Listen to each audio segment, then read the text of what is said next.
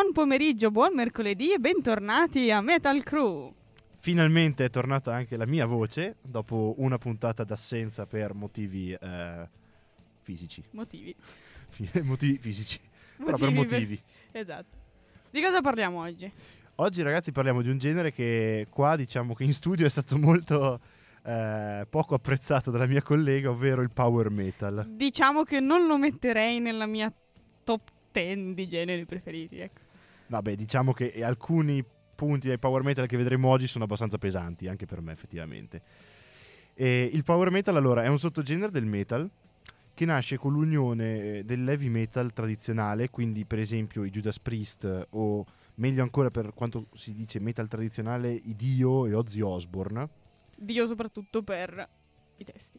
Sì, eh, e agli Iron Maiden particolarmente dalla New Wave of British Heavy Metal, appunto, nasce questo sottogenere che è quello dello speed metal, di cui avevamo parlato come inizio del trash. Per esempio, i Motorhead erano considerati già speed metal per il loro periodo. Che appunto abbiamo visto come il trash sia nato nel, prima dell'85, oggi ci, ci troviamo verosimilmente dopo l'85. Intorno e dopo l'85, esatto. Allora, il, il, il Power, sì, ok, stavo dicendo Powerwolf, ero già avanti. Il power metal si distingue da quello che viene ehm, considerato il metal mh, mm, tradizionale, diciamo, eh, per il fatto, o quello come più mainstream che ci si aspetta di definizione di metal, ovvero quello cattivo, pesante, con quello che grow, diciamo growl, fa parte come... dello stereotipo, il metal esatto, in generale. Il, il, quello che poi in realtà corrisponde più alla definizione di metal estremo che non metal in sé. Comunque, si distingue da tutti questi generi un po' più mainstream del metal per una tecnica vocale che appunto non comprende i growl, al, al contrario fa esattamente l'opposto. La tecnica vocale del power metal è una che si concentra tanto sull'estensione eh, vocale molto ampia, che anche attra- attraversa anche diverse ottave, e si ispira principalmente a quella che era la tecnica vocale, prima di tutto di Rob Halford dei Judas Priest, che è il modello principale per questo tipo di tecniche. Il Metal God. Esatto, e anche, vabbè, Ozzy Osbourne, come abbiamo detto, anche Ronnie James Dio in parte e tutti quei cantanti di quella, di quella scena lì.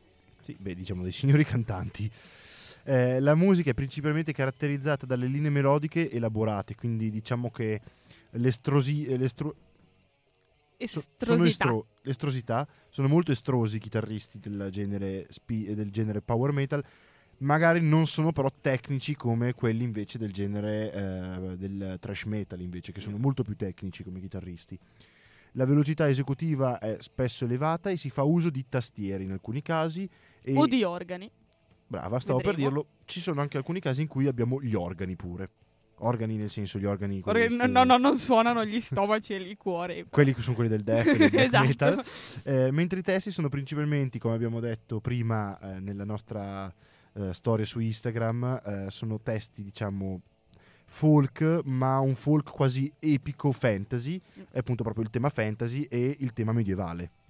Inoltre possiamo dire che il power metal si distingue in due correnti principali, che eh, sono una che nasce negli Stati Uniti e rimane negli Stati Uniti e che è più vicina a quello che era l'idea dello speed metal e del primo trash, e invece un'altra nata in Europa, soprattutto in Germania, ci sono un sacco di gruppi power tedeschi e che invece è una, come anche abbiamo visto settimana, due settimane fa con eh, il death metal melodico, sono molto più melodici appunto, perché gli europei a quanto pare sono appassionati. Tra l'altro la Svezia melodica. viene definita come la nazione principale per il melodic death metal e proprio anche però per il power metal.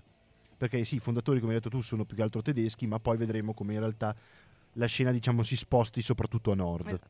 Però oggi abbiamo ben tre band tedesche, eh? Sì, è per quello che dico che ce, ce n'è un bel po'.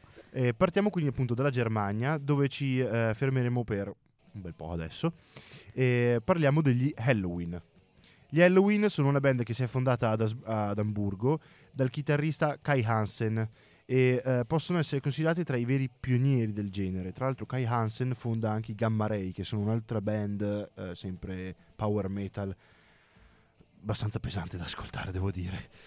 E la loro nascita eh, si può datare eh, già alla fine degli anni 70, ma eh, come abbiamo visto anche per esempio nel caso degli Exodus, eh, poche erano le case discografiche che avevano interesse verso questi generi, infatti il loro debutto avviene solamente nel 1984. Tra l'altro neanche, con, cioè sì, no, allora debuttano in realtà un anno prima, neanche con un loro album, ma con un- una compilation, con una canzone messa in una Già. compilation di gente a caso, quindi non erano proprio apprezzatissimi. Eh, riescono a raggiungere il grande pubblico, però, nonostante abbiano pubblicato per la prima volta nell'84, solo nel 1987, quando il diciottenne Michael Kiske, Kiske, Kiske. Kiske viene eh, ingaggiato per, eh, come cantante.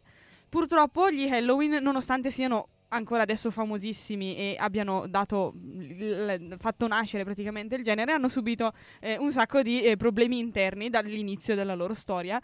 Eh, comincia tutto con un contratto discografico non rispettato che quindi porta a eh, anche discordia all'interno della band. Eh, Kiske lascia la band, anche il batterista eh, Michael Wei- Wei- Weikat è tedesco, io non lo so. Te lo dico subito. Eh, Michael Weichat. ecco, lasciano la band e eh, subentrerà come cantante Andy Deris. Eh, tra l'altro io li ho visti quest'estate, gli Halloween. Eh, devo dire che Kiske, se voi andate a vedervi i video degli anni 80, era un bel ragazzo con i capelli lunghi biondi, adesso è fondamentalmente un pallone aerostatico pelato. Sembra, io l'ho visto, sembra il cantante degli Smashing Pumpkins, un pochino. Sì, sembra una cosa oscena. E eh, la cosa interessante degli Halloween è che hanno ben tre chitarre e ci sono due cantanti, o meglio tre, perché si alternano Kiske ed Eris durante le canzoni, però alcune canzoni che sono proprio le primissime vengono cantate da Kai Hansen, che era appunto il loro primo cantante, diciamo. E ehm, dopo un periodo appunto di tensioni, gli Halloween si sono riuniti definitivamente nel 2016, però quindi Motivo per cui hanno le due voci. diciamo che, è, voci. diciamo che è stato un, un processo molto lungo questo. Sì, sì, processo perché che va da metà anni si 90 sono, fino ad adesso, sono si 20 anni. sono, esatto, si sono tipo mh, tutta questa cosa della casa discografica è successa a inizio anni 90, poi hanno continuato a pubblicare con Andy Deris, poi è successo ancora un casino con la casa discografica anche nel 2005, quindi si sono messi in pausa nel 2005 e si sono ritrovati tutti insieme. Beh, ma non a caso 2016. il- l'ultimo album che è uscito, di cui non mi ricordo il titolo, non vorrei dire una bestialità, ma dovrebbe essere Best in Time, eh, è considerato il migliore album degli Halloween dal, bene o male, dal 95 ad adesso. Ed è veramente. Tra l'altro, c'è in Best in Time, nel video su YouTube, la partecipazione di Alissa White Glutz che abbiamo già visto nella puntata sul death metal. È ovunque. No, io li ho visti dal vivo, ragazzi. Perdono tutta la bellezza che hanno dal vivo. Sono un mattone unico. C'era una canzone che era Keeper of the Seven Key. Sai quanto è durata? 14 minuti. Vabbè, Di Daris e Kiske che urlano. eh, che non, sei- non hai mai visto i Dream Theater dal vivo? No, no, Eh. non mi piacciono i Dream Theater. Più o meno. Faceti- fateci caso, ragazzi, quando finirà la- tutto, il, tutto il nostro, il nostro programma mancheranno due generi che sono il Doom e il, progr- e- sì, il Progressive Metal Sì. perché sono pesantissimi come band.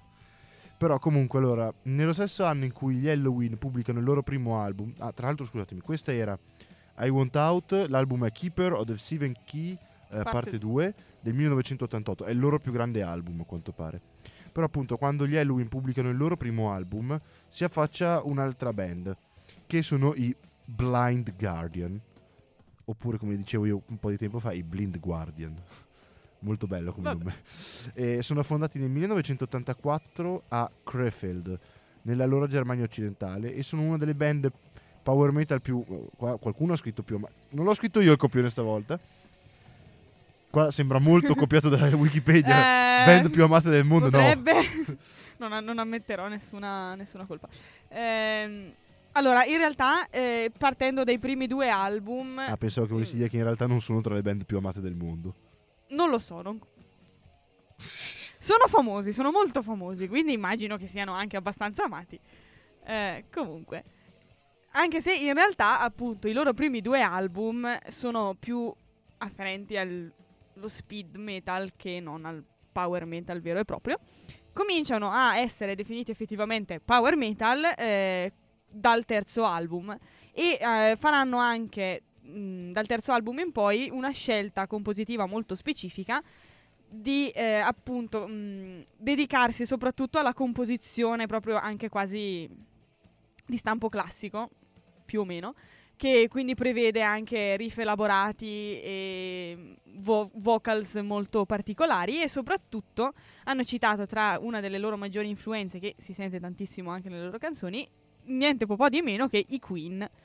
Infatti i Blind Guardian sono eh, conosciuti soprattutto per usare quella che viene definita la tecnica dell'overdubbing, che è tipica dei Queen, pensate l'intro di eh, Bohemian Rhapsody, ovvero la eh, sovrapposizione di più tracce vocali una sopra l'altra per dare l'effetto di canto corale quando in realtà la persona che canta è una.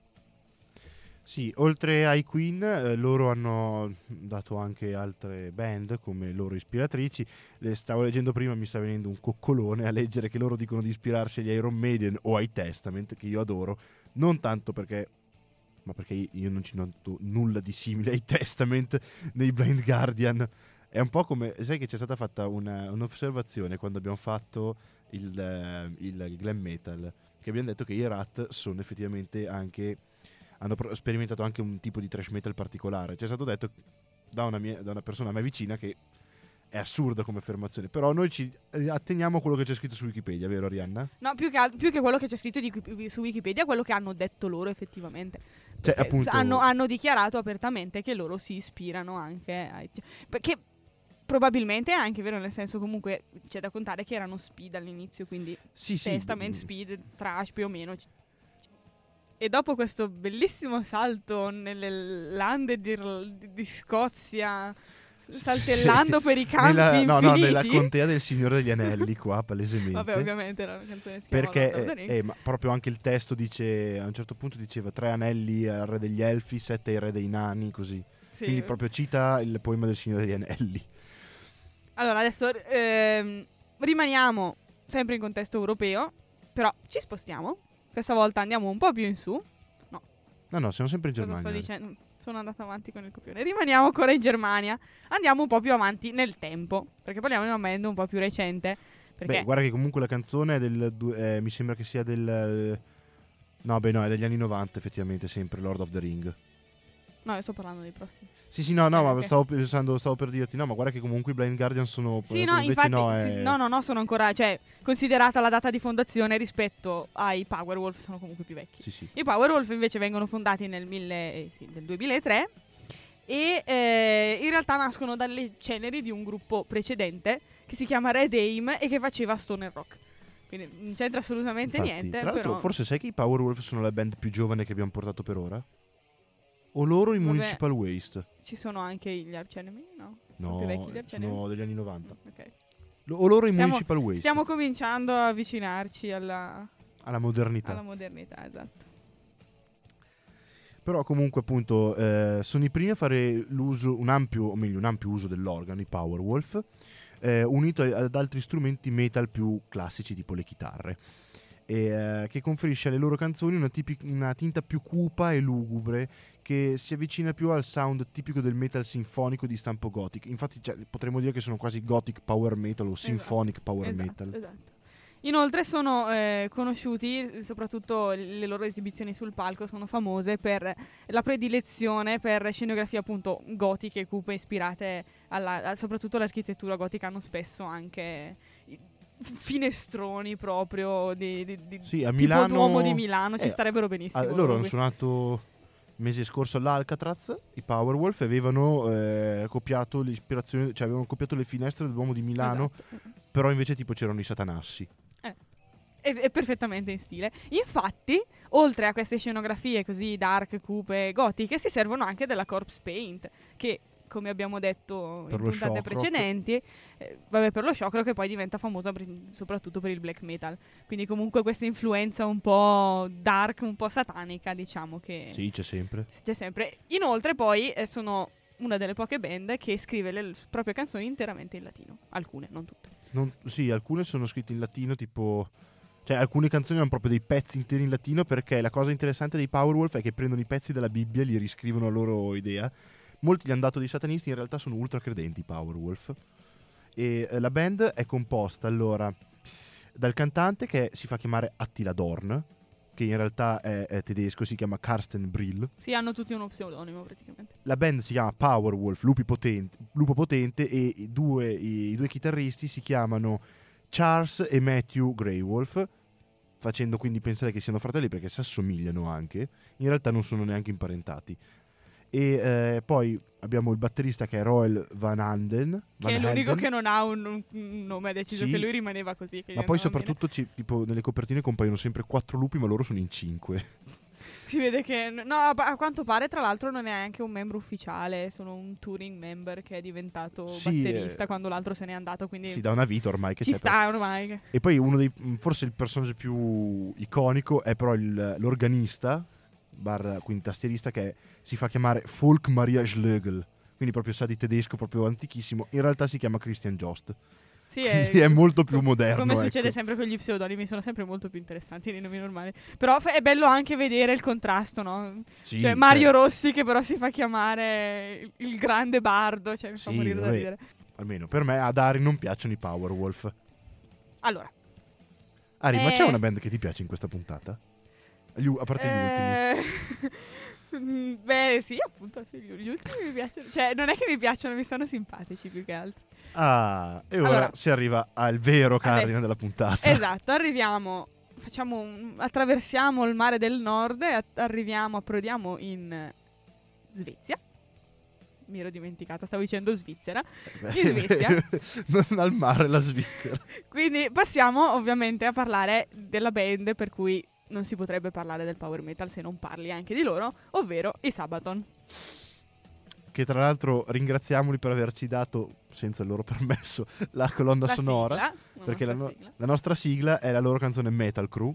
Anche il nome della nostra del nostro pro- programma si chiama come una loro canzone. Dobbiamo tanto ai Sabaton, anche perché se non lo sappiamo. hanno, eh, eh, non lo sanno loro che No, non dobbiamo tanto, ma perché hanno, credo, una forza intrinseca dell'essere dei nerd di Sabaton. Perché se voi andate ad ascoltarvi il testo di Metal Crew è praticamente un inno al metal. Esatto, E dicono quali sono le band che loro adorano. esatto. E nonostante appunto ormai della line-up originale del 99 non ci sia più nessun membro, praticamente, e il genere che, faccia- che- che fanno è cambiato completamente anche, perché il primo album è un mattone. No, è veramente brutto ragazzi, il primo album mi spiace, e sono delle mie band prefe- tra le mie band preferite. eh. Eh, la formazione attuale eh, comprende allora Joachim Broden, che è il fondatore, insieme a Per Sundstrom, ovvero il primo il cantante, il secondo il bassista, più adesso comprendono Vandal, Hannes Vandal alla batteria, Chris Rorland e Tommy Johansson eh, invece alle chitarre. Anche Tommy Johansson poteva comparire in questa puntata grazie alla sua band che ha una sua band solista in cui lui canta power metal, proprio puro power metal. E eh, vengono considerati, eh, sono allora tra le band svedesi più famose al mondo. Esiste un video per esempio su YouTube delle eh, 50 canzoni rock metal più ascoltate in Svezia di band svedesi. Era un mix tra sia svedesi che finlandesi. I Sabaton comparivano, mi sembra, con 5 o 6 canzoni e all'ottavo posto era la, eh, la più importante. E per esempio c'erano però anche band che già abbiamo visto, tipo eh, gli Arcenemi. Eh, ci sono i nostri cari amici eh, dei Lordi, eh, gli Amon Amarth, c'erano un sacco di band Gli che abbiamo, In In Flames, i Ghost, tantissime band Mm. che, conosci- che abbiamo già conosciuto. Quante band svedesi e finlandesi abbiamo conosciuto? Oh, se- per quanto sì, il metal sia mm, nel mainstream un genere Americano. strettamente americano, anche i paesi nordici. Non E lo vedremo anche prossimamente La- che i parte- paesi Eh nordici sì. hanno dato un bel contributo. Ci sarà una puntata che è solo sui paesi nordici. Esatto. E no, comunque vengono considerati nei Big Four of Power Metal, che diciamo un po' il contraltare dei Big Four of Trash. Però i Big Four of Trash esistono veramente. Questi diciamo che È solo una sì, denominazione, denominazione generica. generica per modo di dire. Eh, e sarebbero loro, appunto, gli Halloween, i Blind Guardian e l'ultima band di cui parleremo oggi, che sono i Dragon Force. Eh, in realtà mh, i Sabaton, i me- tutti i membri dei Sabaton hanno eh, ribadito più di una volta di rifiutare un po' la mh, etichetta di power metal perché loro dicono di fare un tipo ben preciso di heavy metal. Non definiscono quale tipo preciso, però dicono che è un tipo preciso, un, un sotto- un sottogruppo dei sottogruppi del heavy metal.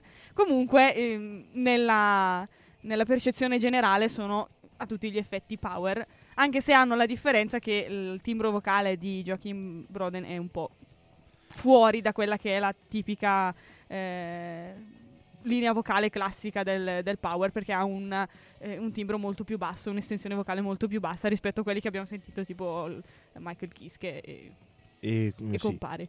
Michael Kist, Andy ed Harris hanno una, un'estensione vocale molto differente.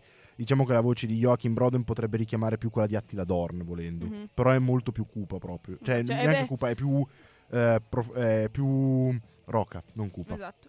E eh, le loro ispirazioni principali sono gli Iron Maiden e i Judas Priest. Tra l'altro c'è un video molto divertente su YouTube a cui chiedono a Joachim Broden quale sia la sua band preferita, se Judas Priest o Iron Maiden, e lui dice che gli Iron Maiden lo influenzano di più nel sound, però se gli si chiede veramente qual è la band che lui preferisce, dice che preferisce di un pochino i Judas Priest. Infatti vengono quasi Poco sempre poco. citati i Judas Priest da loro. E anche i Manowar sono tra le band più influenti per i Sabaton. Un'intera canzone dedicata solo ai Manowar. E ehm, si concentrano quasi esclusivamente su temi di guerra, praticamente. Anzi, sono solamente temi di guerra tranne il primissimo album. Tra l'altro, proprio anche il nome Sabaton eh, è riferibile allo stivale medievale, sarebbe. E ehm, svariano tantissimo Mm. comunque dalla storia antica alla storia moderna. E hanno a quanto pare una predilezione per la prima guerra mondiale. Sì, Due album interi più diverse altre canzoni solo sulla prima guerra mondiale. Quindi dopo canzoni da chiesa, canzoni da, da bardo intorno al fuoco e ora canzoni invece che ci rimandano ai vichinghi, possiamo... abbiamo diciamo, fatto un bellissimo panorama di quello che è il power metal. Abbiamo descritto alla, alla perfezione il power metal. E adesso ci spostiamo invece negli Stati Uniti, visto che non ci siamo stati per un po', e ci spostiamo nel 1980 a New York, dove vengono fondati i Manowar. Il sound dei Manowar è un sound che viene definito epico e altisonante e i loro eh, testi sono ispri- ispirati principalmente alla guerra, come abbiamo già visto anche i Sabaton, che appunto li hanno menzionati come propria ispirazione, e alla mitologia, particolarmente alla mitologia norrena e greco-romana. La canzone dei Sabaton, Man of War, Esatto. che è, fat- è stata composta utilizzando solamente i titoli ma- delle canzoni dei Manowar. Cioè qualcosa di stupidissimo, però suona bene. I, primo- latini chiamavano- la chiamavano imitazio, questa cosa, no? Sì, sì, è imitazio No, per i latini. No, vabbè. No? Eh, sono virtuosismi quelli che fanno i Sabaton, ecco.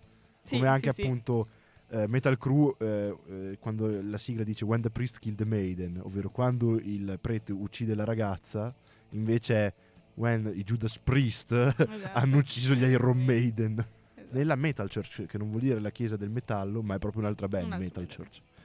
Comunque, il primo album dei Manowar è Sign of the Hammer e eh, il loro simbolo diventa questo album dà anche il nome appunto al loro eh, simbolo diciamo classico con cui sono diventati iconici che è ve lo farei vedere se fossimo eh, davanti però fondamentalmente è prendere la mano eh, con la mano destra eh, cer- accerchiare il polso sinistro e sollevarlo in alto sopra la testa Sì, e immaginate tipo, eh, mio nonno portava l'ombrello qui, però fatto sul polso. sì diciamo che è come se facessimo l'ombrello però sul polso ecco Esatto. brava Ari abbiamo dato una descrizione giustissima dei- del simbolo dei Manowar in realtà Esatto. ci vogliono mandare a quel paese i Manowar Allora, eh, le- compariva in Fighting the World per la prima Esatto. volta. e nel corso della sua storia la band ha subito moltissimi cambi di, di formazione, cosa che abbiamo visto che nel metal in generale, ma soprattutto nel power a quanto pare succede molto spesso. Soprattutto per i batteristi. soprattutto Man- per i batteristi che, che capisco perché dopo un po', E dopo un po' cioè, stufano i eh, esatto Eh, al- adesso attualmente sono ancora in attività i Manowar sono fo- composti da Eric Adams alla voce alla tastiera e alla chitarra ritmica Joy Di Maio che non c'entra niente con quell'altro Di Maio al basso e sono gli unici due componenti originali della formazione originale che sono rimasti Andres Johansson alla batteria e Evie Martell alla chitarra solista Tra l'altro in realtà eh, Eric Adams in studio suona la chitarra. Dal vivo non ha mai né la chitarra, cioè è, è proprio il cantante. E i Manowar sono diventati famosi come la band più rumorosa del- della storia. Son- Ok, sono- riesco a pensare sul- così su due piedi almeno a cinque band che si meriterebbero questo titolo più di loro. Però, No, no, è proprio calcolando in decibel. Ah, Sono ok. molto più potenti. ah, no, rumorosa nel senso di Rumorosa, fastidio. fa- cioè- eh, cioè nel senso che hanno una potenza che era pari a Ah, quella ok, di un ok. reattore di un aereo. No, io pensavo tipo eh, fastidiosa nel senso che hanno tanta, tanta roba, No, no. tanta frequenza. ecco. Sono stati eh, la band più f- rumorosa nella storia del metal fino al 2022, quando sono stati superati dai Rammstein finalmente. Che tipo credo che volessero spaccare questo record. Ci credo, ti fanno esplodere le orecchie con i fuochi Sì, d'artificio. infatti. Ci credo che sono un po' E eh, eh, comunque, eh, sì, Eric Adams non si chiama Eric Adams, vi dobbiamo fare questa confessione. In realtà lui si chiama Luis Marullo, ma diceva che non era abbastanza metal come nome. Marullo. Vabbè, Però- Mario Rossi. Ce lo siamo dimenticati di dirvi, però i Manowar si sono sempre etichettati come la migliore band della storia del metal. E infatti la loro canzone King of Metal dice Other band play, Manowar kill. Vabbè, convinti loro. Sì, sono una band di quelli che chiameremo in gergo tecnico sboroni. Esatto. Vabbè, oh, per loro sono contenti. Ma lasciamo il continente americano e eh, un po' come quando abbiamo visto per esempio i Def SS, caliamoci nel mondo italiano. Che è molto più fornito di quanto possiamo credere. Infatti, eh, nel genere eh, power metal, l'Italia è una delle nazioni più, eh, con più band fondamentalmente. È forse anche il genere più diffuso in Italia perché è un genere prettamente europeo praticamente il power metal. A differenza tipo del death metal che Mhm. si sviluppa un po' in America e un po' nel nord Europa, il power ha preso molto più piede in, Ita- in Europa in generale. Germania, Svezia, Finlandia e Italia. Mi dà tanto l'idea di quel genere un po' da persona di mezza età, cinquantenni che si divertono a ascoltare. Di quelli che giocano anche a D&D volendo. Eh, power esatto, metal. sì, sì, sì. E, mm, quindi appunto eh, vediamo i Rhapsody of Fire che nascono nel 1993 a Trieste sotto il nome di Thunder Cross inizialmente. E eh, diciamo che eh, loro mischiano eh, lo stile metal puro all'idea della musica barocca.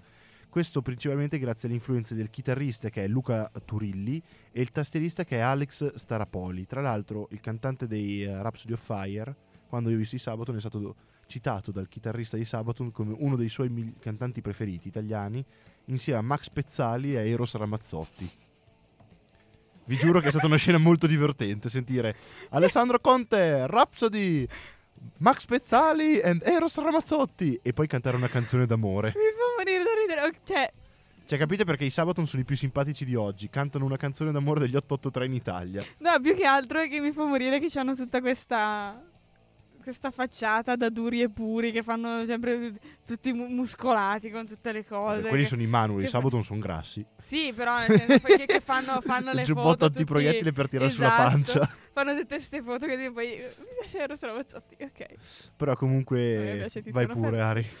Diciamo Eh. qualcosa sui poveri Rhapsody e... Sì, allora, eh, musica barocca. Hanno eh, questa- questo mix di, di musica barocca appunto per questa passione condivisa. Perché sia Turilli che Staropoli hanno eh, studiato molto lungo eh, pianoforte, non si sono mai diplomati o laureati al conservatorio, però l'hanno studiato e nella loro band hanno deciso di impegnarsi sempre a aggiungere questi elementi classici che gli sono valsi molto spesso anche la denominazione più che di power metal di neoclassical heavy metal, come quello di Ingrid Malmsteen, più o meno. L'idea è quella. Sì, più o meno l'idea è quella. Però c'è da dire che loro invece accettano un'altra definizione che è movie score metal, mi pare. Perché appunto le loro canzoni che adesso andremo a sentire, più che delle canzoni vere e proprie, sembrano delle colonne sonore di film fantasy. Esatto, sì, loro si sono definiti loro così, si sono definiti loro è proprio la movie loro score metal e hanno detto che si ispirano principalmente appunto alle colonne sonore hollywoodiane, Morricone prima di tutti. Beh, direi. Esatto. E, E- quindi Adesso concludiamo il nostro viaggio sempre in Europa, però andiamo in Gran Bretagna e vi parleremo di una delle band più, mh, probabilmente una delle band più memate della storia del metal. e odiate nella storia del metal anche, eh, attenzione. Eh, Vabbè, è ovvero- per quello che le memano. Eh beh, sono i Dragon Force che nascono a Londra nel 1999 per iniziativa del chitarrista di origini taiwanesi Herman Lee e di Sam Roth- Totman, che è l'altro appunto chitarrista solista della band. Raggiungono un successo planetario nel 2006 con la loro canzone più famosa che è Through the Fire and Flames, che diventa una canzone simbolo del power metal, particolarmente per le difficoltà di produzione e perché se eh, abbiamo detto prima appunto del video su YouTube delle eh, 50 canzoni eh, rock e metal più famose in Svezia. Se voi andate a vedere invece le 100 canzoni metal più ascoltate nel mondo, Through the Fire and Flames potrebbe essere, mi sembra, all'incirca all'ottantesima posizione. Quindi non Sì, è sì, neanche. Poi è finita. Più che altro è finita nel mainstream perché l'hanno messa in un gioco di Guitar Hero e nessuno riusciva a farla, ovviamente. Quindi poi è diventato più una cosa divertente di vedere chi riusciva a Sì. suonare meglio. Tra l'altro, le canzoni metal più ascoltate, tra le 100 canzoni, vai a trovare band industrial, nu, alternative e qualcosa di trash. Però, per esempio, il death non lo trovi. Trovi però il glam con i Motley Crue in un'ottima posizione, eh, comunque. Eh, I Dragon Force, appunto, per questa loro caratteristica di essere un po' difficili da riprodurre perché sono pazzi scatenati completamente, eh, hanno- si sono dati loro stessi l'etichetta di Extreme Power Metal perché effettivamente è tutto quello del power metal, la velocità del power metal al massimo, la, eh, la voce tipica del cantante del power metal al massimo, anche quella, quindi proprio... E, eh, però sono anche innovativi da un certo punto di vista perché eh, sono molto eh, avidi utilizzatori della cosiddetta chiptune, ovvero eh, il, l'8 bit che si sente nei, di solito nelle, nelle, nelle, canzoni dei videogiochi, la, la, musica di Tetris. A loro piace mettere la musica tipo quella di Tetris nelle loro canzoni. Ma eh, mi sa che è ora di salutare già i nostri cari eh, ascoltatori, purtroppo prima di preparatevi perché sarà un'esperienza sensoriale ascoltare questa canzone. Intanto noi vi diamo appuntamento la settimana prossima. No, non è vero, perché la settimana prossima è il 21 dicembre. All'anno prossimo ci risentiremo a gennaio quando riaprirà la stagione. Quindi questa è l'ultima puntata del 2022 di Metal Crew. Eh, finisce proprio con la fine degli anni 80 e inizieremo il 2023 con eh, gli anni 90. Esatto. Buon Natale. Felice e... anno nuovo, felice anno K, qualsiasi cosa festeggiate. Questi sono i Dragon Force con Through the Fire and Flames.